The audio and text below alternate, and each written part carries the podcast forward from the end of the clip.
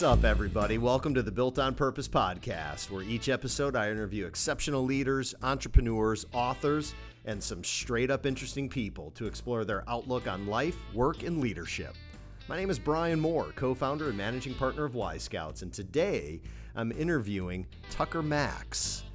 It's hard to say what Tucker is. In fact, Tucker would be the first to say he doesn't want to label himself. That is one of the topics of conversation we get into. But just to give you a little bit about him, this is a guy that has written four books, and three of them have gone on to become New York Times bestsellers. He's produced a movie, he has started five companies. He's done a lot in a really, really short period of time. The other thing that he's done that I find fascinating is essentially evolved who he is as a human being. He wrote a blog series, and I think it's going to be ongoing, uh, that essentially talks about how he went from, these are his words, not mine, from an asshole to the CEO, and now how he has fired himself as the CEO. We cover so many interesting topics in this conversation from meditation to Buddhism to divorcing your ego from your business dealings to what it's like to start all these businesses, hiring people, firing people. It's just fascinating. Books he recommends. I could go on and on and on. Uh, for those of you that know who he is and have read any of his books or know anything about him, I can assure you this is one of those episodes that is just absolutely engaging from start to finish. So I'm going to stop right there and let's get to it. Ladies and gentlemen, Tucker Max. Ladies and gentlemen, joining me today is the one and only Tucker Max. Tucker, how are you, my friend? Excellent, man. Very good. Glad to be here. Yeah, really excited to have you. You know, and I have to admit right out of the gate that uh, I don't know, it was three or four weeks ago when you had accepted uh, our invitation to to join us on the show. Uh, that our, my office was just buzzing, like, "Oh my God, we're going to have Tucker Max on the show!" And I'm probably one of like I don't know four or five people west of the Mississippi uh, who really didn't have a good handle on who you were. And so I'm embarrassed to say, and I've been doing a ton of research, and I can clearly see why everybody was making fun of me uh, for not having a good grasp of who you are and what you've accomplished up to this point in your life. And I got to say that as I was doing my research, what I found about you sort of led me in this direction that there's kind of two Tucker Maxes. There's a a younger version of Tucker Max, and there's the today version and, and the the evolving version of Tucker Max. And so, that said, I want to start with uh, likely a, a, relatively straightforward, but perhaps a bit of a deep question: Who is Tucker Max? you know, I get that question a lot, and um, I, I, am not really sure how to answer it. It's funny. Um, a lot of people give me credit for being good at personal branding. And I actually feel like I'm pretty bad at personal branding because I get asked that question. If you get asked that question, it means you are so many things. People have a hard time nailing you down to one, right? Which sure. In the lessons, uh, you know, the general lesson of personal branding is your brand should be immediately identifiable and memorable, and uh, and sort of um, relate, uh, you know, transmittable. Like anyone should be able to talk about it and that's kind of the weird thing with me is that I do so many things and I've done so many things that it's hard to get a handle, right? Like if you read my early stuff, you're like, oh, he's just, you know, a drunken douchey frat, frat boy. Uh, and then you like read other stuff and you're like, hold on a minute, that's not who he is at all. Uh, or at least that's not all who he is, you know? So, and then, you know, now I've got a family, a wife, a kid, uh, company. It's like, um, man, I, the way I think of it is, uh, I don't. This is going to sound stupidly cliche, but I, I, I mean it. I, I don't ever try and limit myself to I'm X or I'm Y. What I really try and do to an identity, essentially, to a specific identity.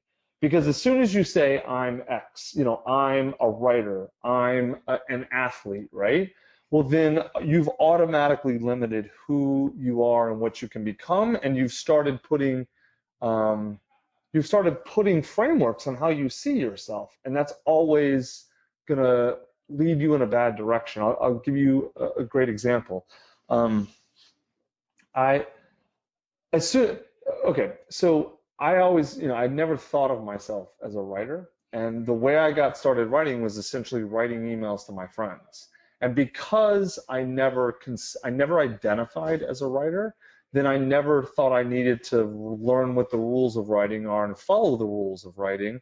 All I cared about was writing funny emails that made my friends laugh. And it turns out because I didn't follow any of the rules of writing, because I never even bothered to learn them, I ended up inadvertently inventing a new genre of literature uh, called fratire, uh, and then uh, selling books, you know, three million copies of books and inspiring an entire new generation of writers because I never I never attached an identity to myself. I just worried about doing things that other people enjoy. Does that make sense? That makes a ton of sense. You know, what comes up for me uh, to this point is that uh, this this notion of maybe you've done a really lousy job at personal branding because you get the question of, well, who is Tucker Max fairly often. Maybe maybe a different spin, or at least as I'm interpreting the research I've done and hearing you say that is you've you've really lived your life in a way that is out in the open. Um, most of us, I'll just focus on me. I I don't have the stones to show the world and tell the world everything about my life and what's gone what's happened to me up to this point i tell a few close friends maybe some family but you've been uh, i'll call it courageous as hell to just put your life out there and perhaps that could be why this branding question comes up and uh, people are witnessing your evolution out in the open and you're living a pretty transparent life yeah you know uh, what's funny about that is, is um, I feel like I haven't put much at all out there. I cause that what's crazy is if you read all my books, and I definitely wrote about things. Like I, one of the reasons I got famous and my book sold is because I talked about the things that everyone did that no one talked about. Sure, right? sure. So like you know like hooking all the dirty details of drinking, hooking up, uh, you know just the party culture of your 20s. I just wrote it all down and I wrote it down in a very honest, authentic, and funny way, and it resonated with a lot of people. But um, if you actually read those books, you don't actually know anything about me at the end of it. You know stories and you know how I feel about certain things, but the books are not about me as a person. They're about a set of experiences, right? And and then the same thing, like you can read a lot of the stuff I write about my company and how I fired myself as CEO, all these sorts of things and and they're very uh, they're very vulnerable and they're very raw and authentic and honest. That's all true. But how much still at the end of it, how much do you actually know about me as a person, right? I think because the way I approach writing is um, I'm honest and I'm authentic and I'm vulnerable uh, and I'm raw, which is really crucial to connect with people. But I don't make it about me. I make it about what I'm feeling. And the reason it resonates with people is because I'm helping them understand what they're feeling and seeing in their own life, but I'm not making it about me. That's the thing everyone gets wrong about my writing. I can't tell you how many people have tried to imitate me and be like, oh, Tucker Max wrote a story about throwing up on himself and getting drunk and falling down. I'm going to do the same thing. And their story is just so deeply narcissistic and it's just me, me, me, me, me, me, me, me, me, me, me the whole time, and no one cares. You know, no one cares about their story. It doesn't resonate. They don't want to read because they're not making it about. Uh, they're not. All writing ultimately is about entertaining the reader, right? Or, or giving value to the reader, or informing, or whatever. Just like all selling, all all products, all companies, all, everything is about the transaction of value. And so that's that's why people it feels like you know a lot about me, but you actually don't. Just from my writing, I mean you know? Yeah absolutely. And so using that as a segue in, in all of the books uh, which i believe three of the four you've written have gone on to become new york times bestsellers. You've produced a movie you've started multiple companies. You've done a lot in a relatively short period of time and you mentioned the uh, firing yourself as ceo so there's this really for those of uh, our audience that that doesn't know there's this great i'll call it a blog series that's on your website. And you share some really deep personal failures and learnings from along your journey. And it paints i think a very different picture of of who you really are than perhaps in the point you're making of what your books uh, lead people to interpret about who you are. And one of the topics that I want to chat about is Buddhism. And yes. one of the key insights of Buddhism, and you share this in one of your articles or one of your blog posts, that all of human suffering, all the suffering of humanity, is caused by an attachment to an identity or to a particular result. I'm curious how you've been able to divorce your identity and your ego. And we all have it, right? We all have an identity, we all have an ego. Right. From the business results or the goals that you've been driving towards. What's that journey for you been like? That's, it's been so hard.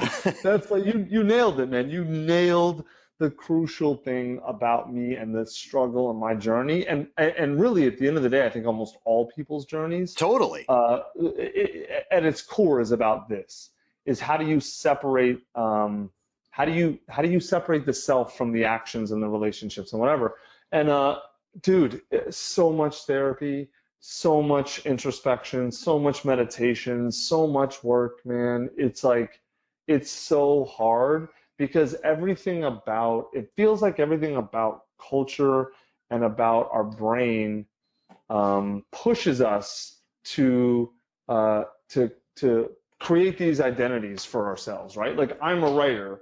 So then as soon as you're a writer, you think, oh, I have to have a certain kind of desk. I have to write a certain way. I have to impress a certain type of person. I'm not allowed to say other things, right? But the reason I became a famous uh, writer is because I didn't actually attach that identity, so I was free to be anything, right? And so the same thing happened to me in entrepreneurship.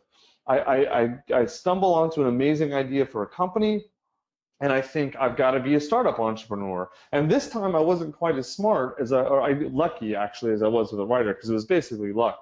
And and and I, I, I still had, oh, you know, I've got to be the CEO, I've got to do this, I've got to do that.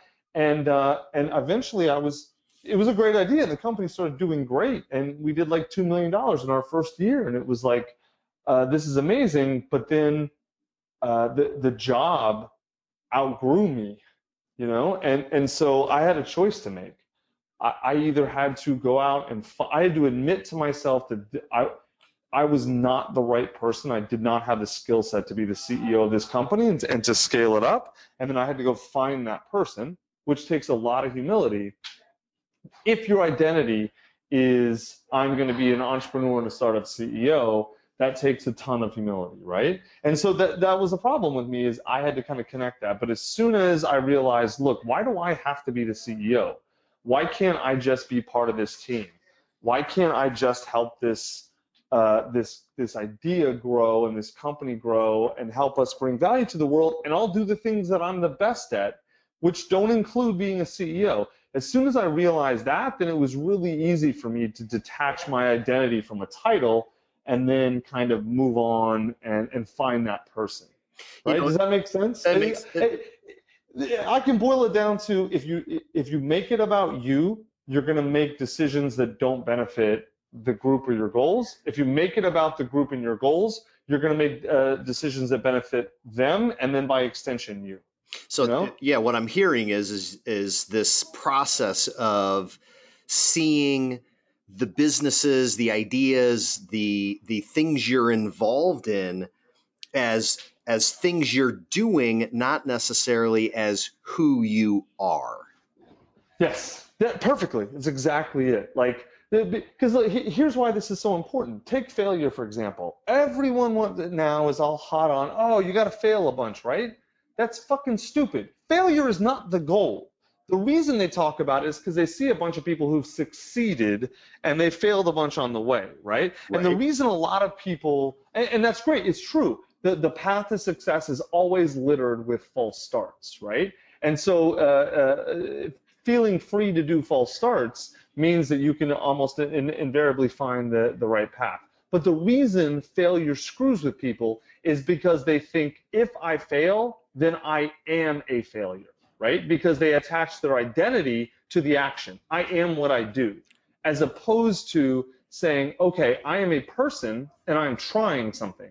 And if that something works, that's great. And if that something doesn't work, that sucks, but no big deal because it's not me. I'm a person, right? That's what, that's actually why I, I, I was able to do all this cool stuff as a writer is because writer wasn't my identity, right? So I experimented, I did different things, and, and most of them didn't work for a long time or were weird or, or people criticized, but I didn't care. They were criticizing me as a writer, but I never, that's not my identity. I didn't identify as a writer, so it was super easy for me to to just keep experimenting and find the right path. You nailed it. You're exactly right.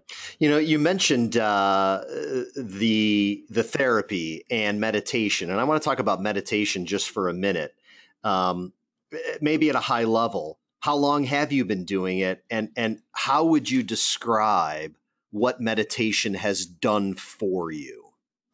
So I um, about five and a half years ago, I started psychoanalysis uh, which is it's just a, a form of talk therapy. Um, uh, I spent four years in psychoanalysis, going four, and I went pretty much four times a week the whole time. Uh, and then uh, and psychoanalysis almost invariably has a beginning and an end. It's not like one of these things you just do forever. And so uh, when I was done with it, but I, am listen, I'm I'm not the I'm not enlightened enough to be able to be like, oh, four years and I'm done. I, like I have a lot more work to do on myself. It's just psychoanalysis kind of ran its course. And so um, I picked up meditation about three years into psychoanalysis. And that's actually why I was able, most psychoanalysis take maybe five to eight years. I was able to accelerate it because meditation basically is it trying to accomplish the same goal that psychoanalysis does. They just use directly opposite things. They're trying to connect the conscious to the unconscious, trying to bring up uh, and surface sort of the unspoken, right? And, and, and psychoanalysis does it through through talk therapy, Buddhism through sitting quietly with yourself, focusing on your breath, and then recognizing and accepting and having no judgment of the thoughts that that invariably come up, that boil up out of the unconscious, right? And so uh, I was able to really kind of accelerate psychoanalysis. Now I meditate uh, then I try to meditate once a day. I probably meditate four to five times a week consistently, and then I try to do it 20 minutes a day because of you know the Buddhist saying you should meditate 20 minutes a day, and if you don't have enough time to meditate 20 minutes, you should meditate an hour. So I'm like, I, I can do 20 minutes, and that's that's it. Um, and and so uh, that's really helped. It re- I can tell. Like if I go a week without meditating, which happens sometimes, I can tell, my wife can tell actually. She's like, you haven't been meditating, have you? Uh, because it, it's almost like you can almost think of it as like clearing the baggage and the, the the sort of toxicities out of your system. Like if you don't sleep for a long time, sure, your brain gets full of of um, uh, it doesn't clear all the, the the junk. Same thing with meditation for me. Like it's got a it's a way to give my unconscious a voice and to to really um, to connect with what I'm feeling and understand it, it doesn't go away and you don't control it. You just under you see it and you recognize it and you get at least an acceptance of it, even if you don't fully understand it. And that um, that's really really helped me um, kind of uh, calm down and center. Like that's the only reason I was able to step down as CEO of my company is because I've done all this work because I realized I was making it about me instead of making it. I, I my identity was CEO, and I needed to succeed as a CEO. So because that's a high status, uh, you know, thing, and I needed that. And then once I realized I was doing that, I was like, oh man, like I don't need this. This is I, I need to step aside. You know. Was it difficult for you to not beat the crap out of yourself in in this realization you know coming to this conclusion that all right there's somebody better out there and we can talk about jt here in a little bit um, but there's somebody else better out there who can take this business that we've started and will be the better ceo do, it, uh, do you beat yourself up over that admission that maybe you're not the best person uh, and if so how do you how, what advice will you give or could you give to our audience of don't beat the crap out of yourself and the negative self talk that invariably comes with maybe recognizing some of these pivotal moments in our lives. Well, uh, th- th- you're exactly right. That's why you want to keep your identity small. The smaller your identity, the less you have to judge on, right? So, for example, you ever read someone's Twitter bio or something, and sure. they say, "Oh, I'm a am uh, a uh, writer and a blogger and a, a, a, video host and a cinematographer and they list like 30 things sure that's that's an absolute guarantee that person's a total zero i have never seen anyone who was super accomplished who did a ton of things who listed a bunch of things in their bio and, and the reason is because that person has a huge identity and as soon as you have a big identity it limits what you can test and try and accomplish I, will give you an even better example, just directly from my life. So um, I'm a really, really great writer, obviously, and I'm really good as a speaker with Q and A because I know what I'm talking about. I'm engaging, high energy, all that kind of stuff. But when I have to do a prepared speech, I'm actually mediocre at best, really below below par. Uh, I'm not terrible, but I'm not good. And uh, for years, I, uh, as a result of this, the only speeches I would do would be kind of Q and A or interview style, like this, right? I would never do prepared speeches, uh, and so I, I had to do a prepared speech for something that just finished. I had to. There was no other way to do it, and so I hired Michael Port, who's probably one of the best speech coaches in the country, and then I almost canceled my uh, uh like sessions with Michael Port. And I was like, what the hell's wrong with me? What am I doing? I couldn't figure out why this was such a resistance for me. And then I, I, I, I started sessions with him and I realized what the problem was.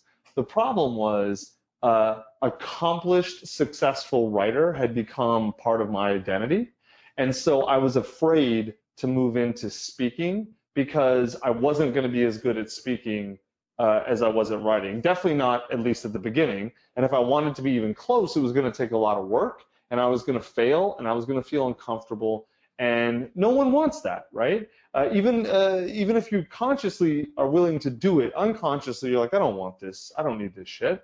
And so um, I, it's funny because Michael Port's dad is an analyst, and so we spent we spent a whole day together, and probably half the day was spent talking about this, about fear and all that kind of stuff. And all that fear comes from my um, desire to see myself as accomplished, important, high status, whatever. And when I start in speaking, I'm not going to be those things. Even if I if I practice a lot, I can be okay, but I'm not going to be great. I'm not even going to be close.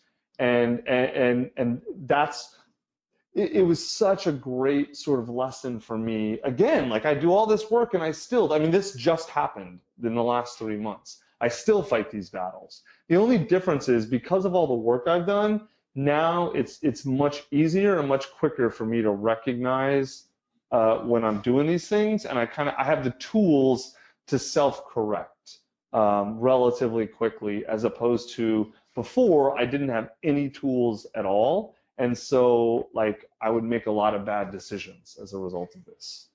You know? Absolutely. Thank you for that. I appreciate it. I think it's. Uh a fairly widely expected reality when you know a writer puts something out to the world that has massive success like most of your work has that that there's just this immediate connectivity that oh great writer equals great public speaker because the stories that are communicated in writing um, this person should be able to just get up on a stage, grab a microphone, and and communicate these same stories uh, in you know live in front of people. And uh, what I'm hearing you say is those are very not necessarily uh, proportional to one another. Yep, exactly.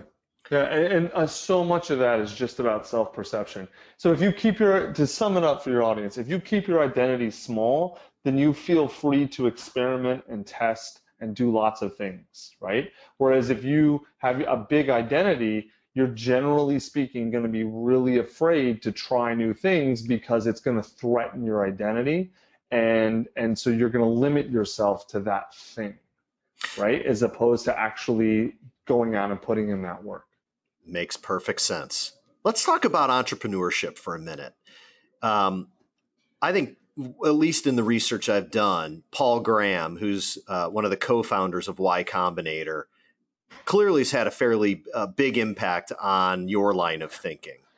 Yep. And he talks about that what it takes to be a successful entrepreneur is essentially three things. You've got to start with great people on your team.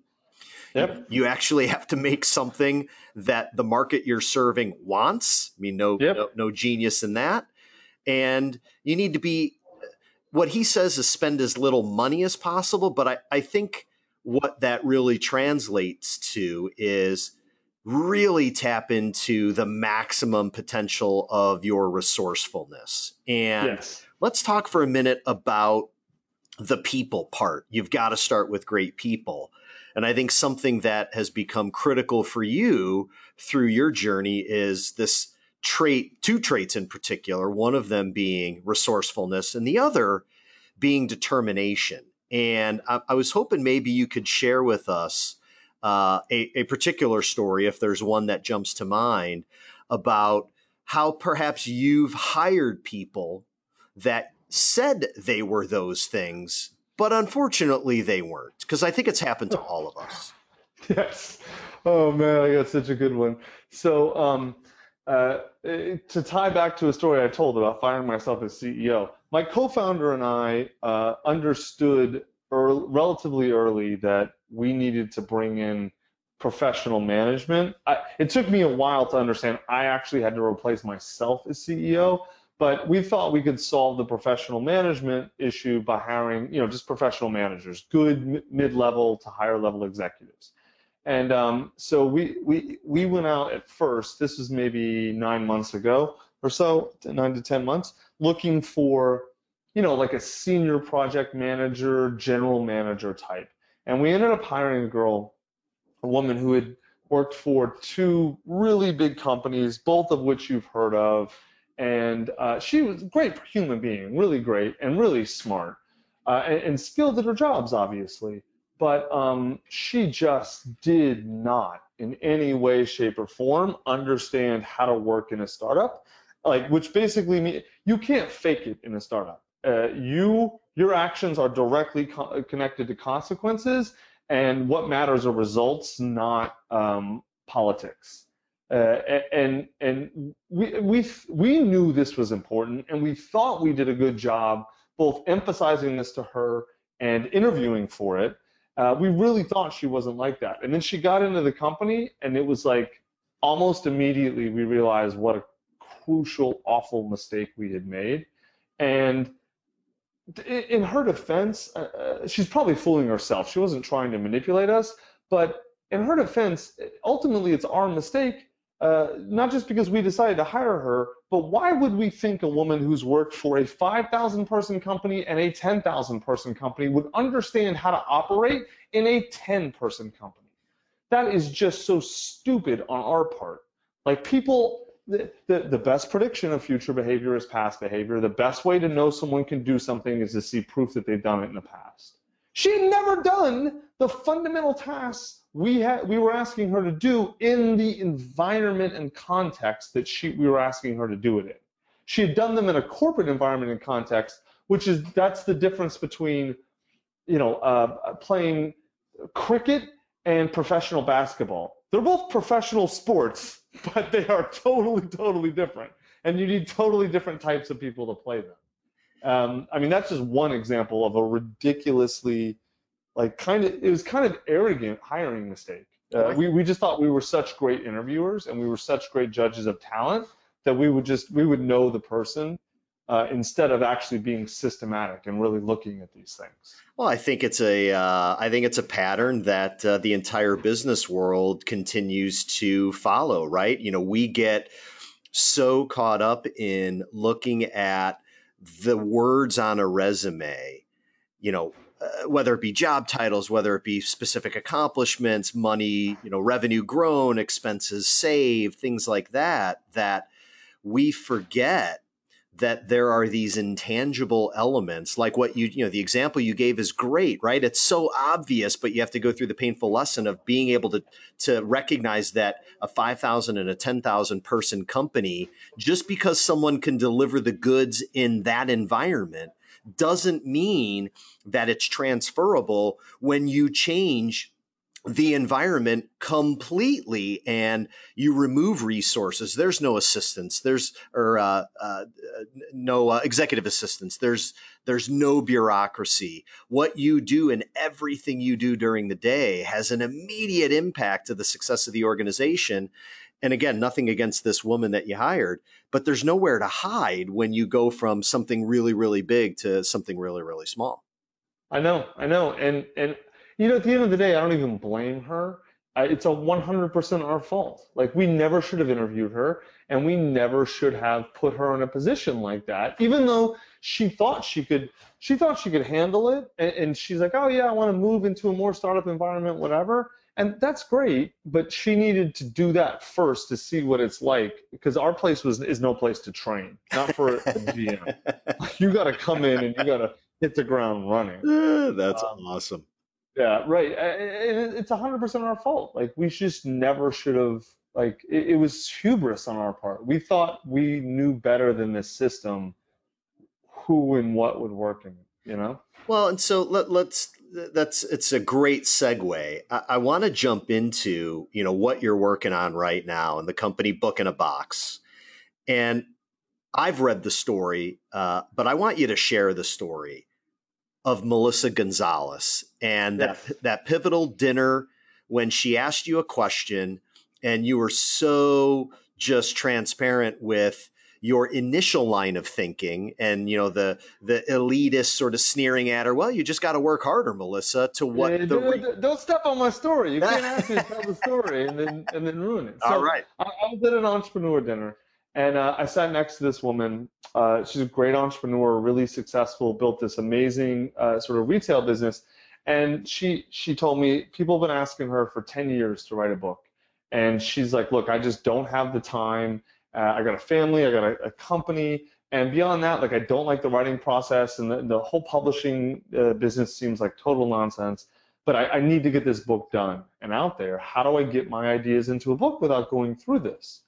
And I was like, I looked at her and I was like, Are you asking me how to write a book without writing it? And she's like, Yeah, kind of. And then I totally went into the most elitist, snobby writer bullshit. And like, you know, I, I started talking about hard work and, and, you know, there's the process is part of the product and blah, blah, blah, blah, blah. Like all total identity, uh, status signaling bullshit. And she's like, she stops me. She's like, Tucker, aren't we at an entrepreneur dinner? I'm like, yeah. She's like, are you an entrepreneur? I'm like, yeah, of course. She's like, are you sure? Because a real entrepreneur would tell me, would, help me think about how to do this. They wouldn't lecture me about hard work. And I was like, hold on a minute. Hold on, hold on. But she was totally right. That's ultimately what entrepreneurs do is they solve problems to give people what they want and I was telling her, I was just lecturing her about status and about bullshit. And so then, of course, I became. She. It was such a gut punch, uh, Brian. I could not. I I was embarrassed because I was one of those snobby elitist writers that I used to hate and I used to never identify with. And so I became obsessed with this idea. How do I get her ideas out of her head without her having to touch a keyboard? And then about three weeks later, I couldn't think of it. And then, of course, when I wasn't trying to think of it, it came to me. Half of the books that are considered the greatest books in Western history were not written down by the author. Socrates never wrote a word down. Plato did, right? Jesus Christ never wrote a word down. His apostles did.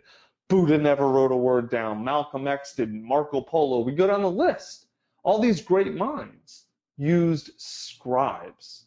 Well, if Jesus can do it, why can't Melissa? So I got to a whiteboard. I wrote down every single granular step that it takes uh, uh, to, to write a book. And lo and behold, I realized that probably only about 20% of it needed Melissa. Now, it was the most important 20%. It was the ideas, right? Because I told her I'm not going to learn about her business is pop up retail, which I know nothing about. I'm like, I'm not going to learn this. Uh, and she, I'm not going to ghostwrite this book. And she's like, I don't want you to ghostwrite it. I want it to be my ideas and my words and, and my voice. I just want you to, to, to get it out in, uh, into a book. And so uh, every step that required Melissa, I would just get on the phone and I would interview her to get everything out of her head. And uh, uh, you know, I eventually realized that there's a very structured way to do it, and it ended up working really well. And we got this amazing book out of her. And I was and I was pretty shocked too because I didn't have to learn anything about pop-up retail. All I had to do was just structure these interviews a certain way, and it got it all and, and know how to structure a book, and it got it all out. And what's so funny, Brian, is like here I am, two years in, we've done 300 books, we've done like over five million in sales, and do you realize even after I finished her book, I'm such a dumbass. I didn't realize I was sitting on top of a gold mine business. It took like 10 or 20 more people coming to me after they'd heard about this and cutting me checks to realize that this was maybe a really big deal, that there were a lot of people who had this problem, and I'd stumbled upon an actual solution that worked for a lot of people because all because I was attached to an identity and idea. I was attached to a way of thing, a, way of thinking that I thought had to be the right way, instead of letting making my identity small and seeing uh, the way things could be. I think one of the interesting pieces of that story and led to a revelation for you and your team was really understanding what business book in a box really was in. Can you can you share what you thought your business was and what the well, reality of what it's become truly is?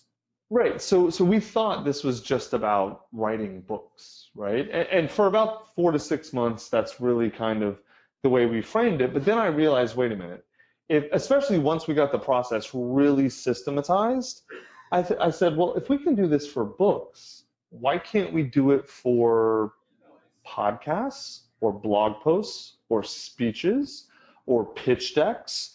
I mean, the list goes on and on and on. Almost any idea, there's a certain set of steps to turn the idea into the finished media product.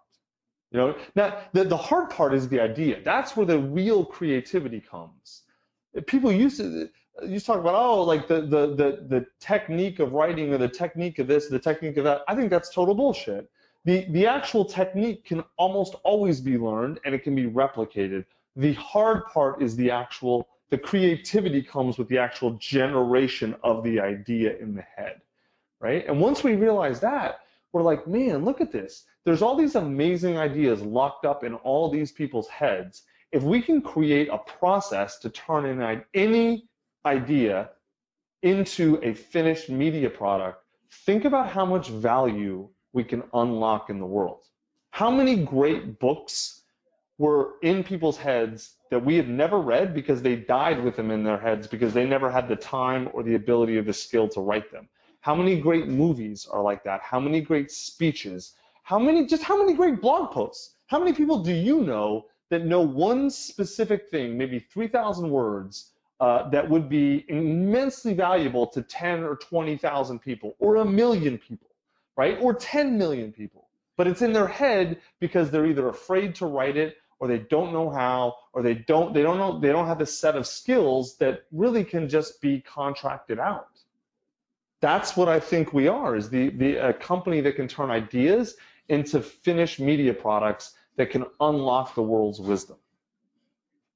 Very profound. I love it. I really do, and I think it, what where it leads me uh, is is this next topic around I think the relationship, and this is my perception, so correct me if I'm wrong, that you have with the notion of chasing profit.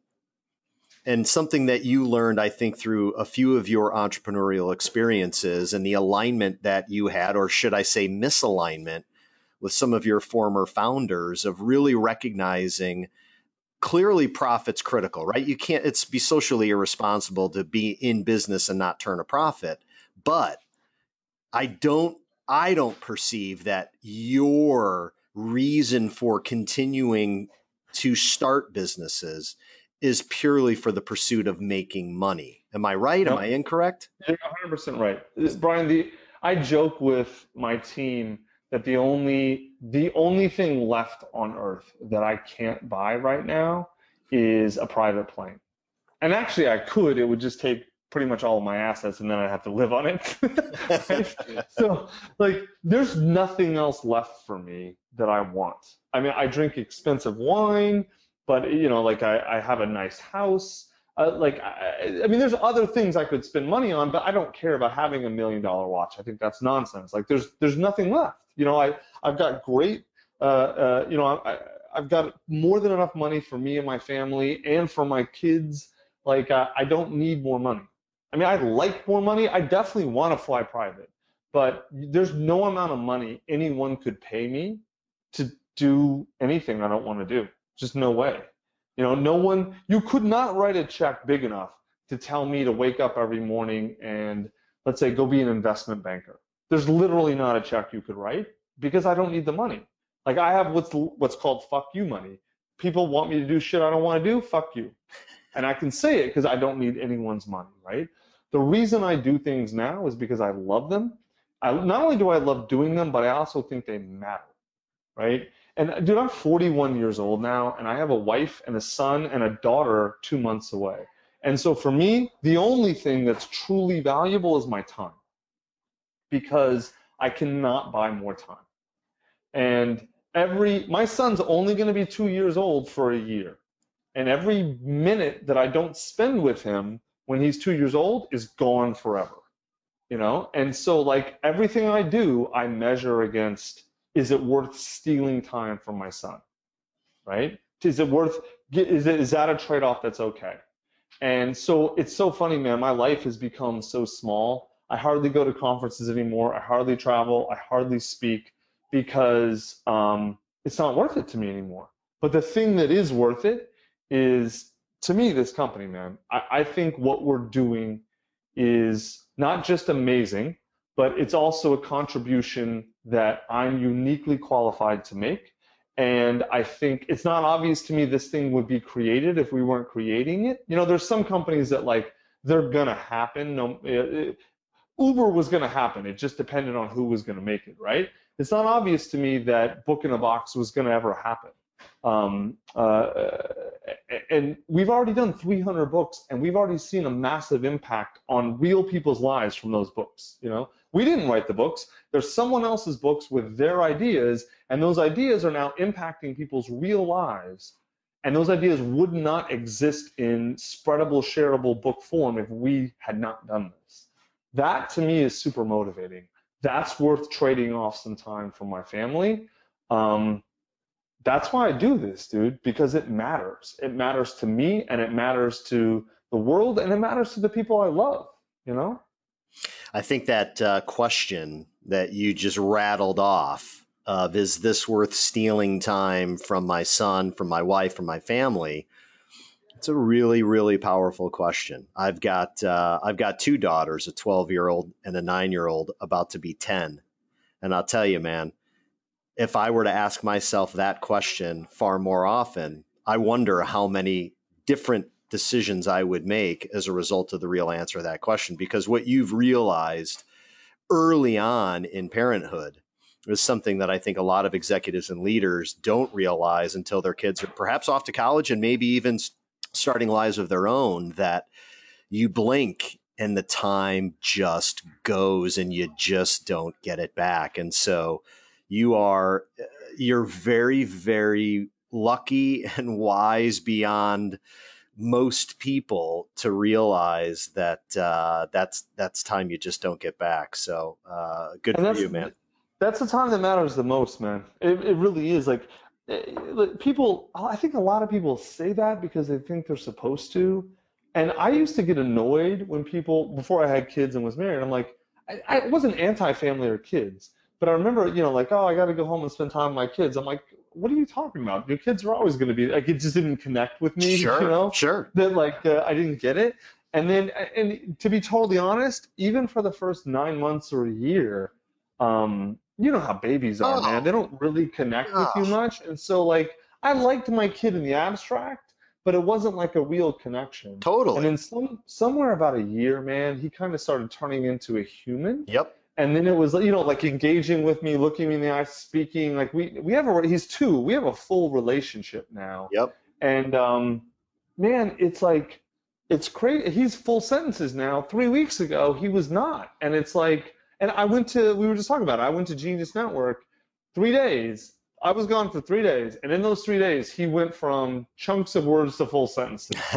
and, and and no, well, that's the thing though is like I missed yep. a, like the, the the transition, and it's like uh, like it's kind of sad, man. Like I never, I, I don't get that. I don't get to do that with him again, you know. And, and it, I didn't. It, it just you don't get it until you you have it, and then once you have it and you think about it, it's like I can't maybe I'm weird, man. Maybe other people just don't like their wife and kids, but I really like mine.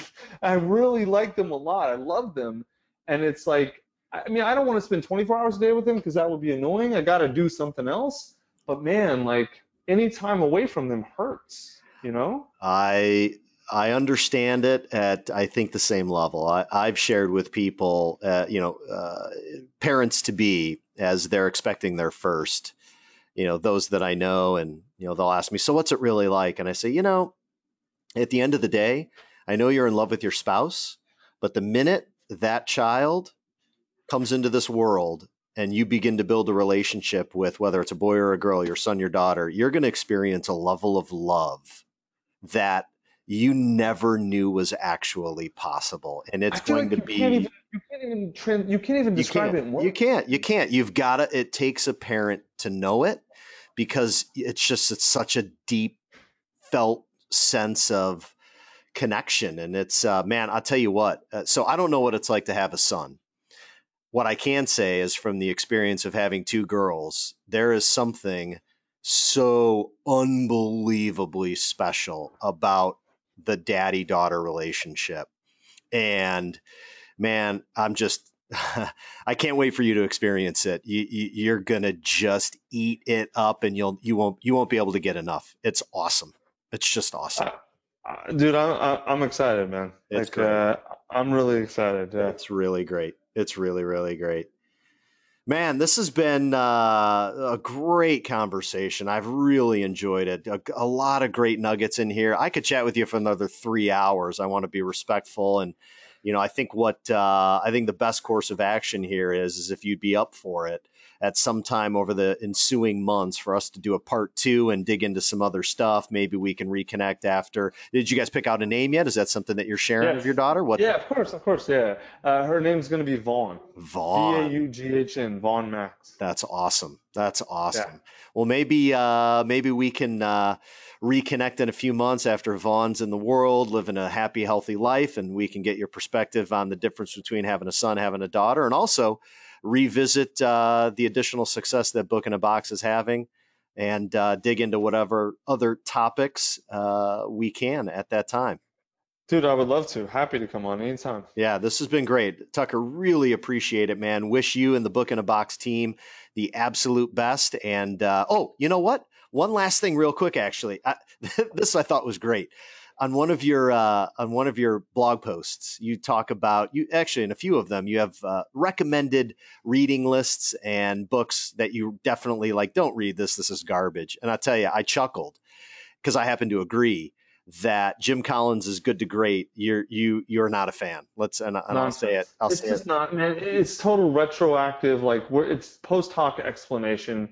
It does not. It gives you no. It, it's just total. It is. I was actually talking about this with Nassim Taleb the other day. He he went on this huge rant about it, about the stat in it and the statistics in it. It's just total, total garbage. You know what cracks me up is I look at the companies that he featured, and, and I'm going to go out on a limb and guess that's what led him to write How the Mighty Fall. You know, you've got Philip Morris on there, and you know, no offense to people who smoke, I wish they wouldn't because it's certainly not healthy, and we're all aware of what the health uh, repercussions are of smoking. But their business is the business of actually creating a product that really has a pretty detrimental effect on people's lifespan. Like, how do you feel good about doing that. And then another company that was on their list is Circuit City. Where are they today? Now, granted, I know it, it's it's hard to yeah. stay alive for years and years and years, but man, the, these companies were were these aren't good companies. No, not in any way, shape, or form. He just picked market leaders and then created a narrative around uh, some data. It's total, total nonsense. Total nonsense. Well, we've got a lot more to cover because uh, I think there's a lot more philosophical alignment that uh, that we share around what the business of the future looks like, what employees of the future uh, look like, what they expect, how we should be leading companies, what leadership looks like. I mean, clearly, your whole experience as CEO and remo- removing yourself as CEO, I think, is another topic worth exploring. So. Uh, we're, we're definitely going to get together again. I really appreciate your time, Tucker. Have a great uh, have a great week, and uh, I look forward to connecting again soon. Cool, man. Great. Nice talking to you. Likewise. Thanks, man.